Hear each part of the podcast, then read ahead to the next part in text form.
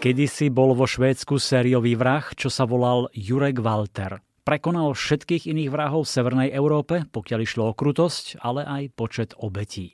Nakoniec ho zastavil komisár Joona Linna. Ha, ale naozaj. Fanúšikovia severských detektívok a špeciálne dvojice píšucej pod pseudonymom Lars Kepler sa už tešili na deviatu knihu s Joonom Linnom s názvom Pavúk. Hello all Slovak readers. Ahoj všetci slovenskí čitatelia, sme Lars Kepler. Práve vyšiel náš nový thriller Pavúk.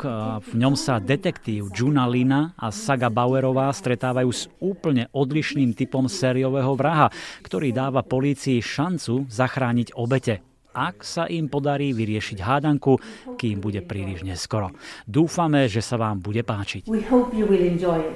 No ja som si istý, že sa vám bude páčiť, ak máte radi napínavé, drsné severské krimi. Nad Joonom Linnom tentoraz visí Damoklov meč, ide mu priamo o krk, pretože jeden z nábojov tajomného zabijaka je určený práve jemu. Pavúk je starý dobrý Lars Kepler. Je tam výborný nápad, zápletka, zbraň a deväť bielých guliek, pričom posledná je teda určená pre Joona Linnu.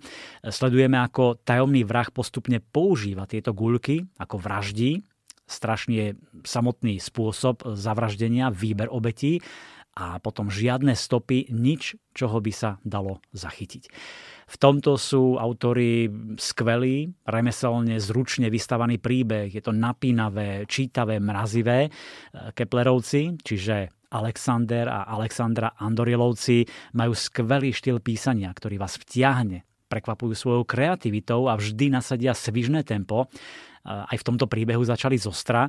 Zmiznutie policajtky Margot v stajniach pre kone hneď na prvých stranách, potom nález balíka, v ktorom je rozpustené ľudské telo a biela nábojnica na mieste činu. Joona aj Saga majú svojich démonov, ktorých má na svedomí najmä spomínaný sériový vrah Walter Jurek. Podarilo sa im ho síce zlikvidovať, ale zaplatili za to vysokú cenu.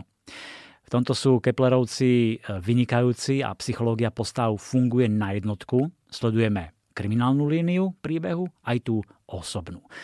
Myslím, že Pavúk je opäť veľmi intenzívne čítanie pre milovníkov detektívok. A ja tu mám pre vás úryvok, ktorý číta herec Vlado Kobielsky. A je práve z tej konskej stajne, kde napadol vrah policajtku Margot. Sotva si stihne uvedomiť, že niekto po nej vypálil z pištole, rozozvučí sa jej v ušiach vysoký tón. Kone sú vyľakané, všetky sa v boxoch nervózne hýbu, búchajú o steny, prešľapujú dookola a trhane dýchajú cez nozdry. Margot chápe, že ju postrelili. Silno krváca. Srdce jej bije príliš rýchlo. Dobrý Bože, dobrý Bože. Pomyslí si, že musí vstať, ísť domov a vysvetliť svojim dcéram, že ich nadovšetko miluje. Niečie kroky sa blížia po podlahe. Margot sa zrazu bojí, že umrie. Počuť škripot, nasledovaný cinknutím o radiátor. Margot si necíti spodnú časť tela, no všimla si, že ju niekto vlečie za nohy k dverám. Bedrová kosť škriabe o podlahu. Snaží sa pridržať koryta s objemovým krmivom, ale je príliš slabá. Vedro sa prevráti a trochu sa odkotúľa. Bunda a tielko sa vytiahnu hore. Rýchlo dýcha.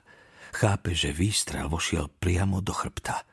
Bolesť naráža znova a znova do trupu. Je to ako zásek sekerov, ktorý cíti len v určitom smere.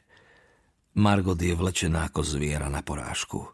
Unášaná prúdom ako čln skôry, vznášajúca sa ako zepelin nad poľami. Myšlienky sú čudné. Vie, že sa nemôže vzdať, že musí ďalej bojovať. Je však slabá. Už viac neudrží hlavu hore.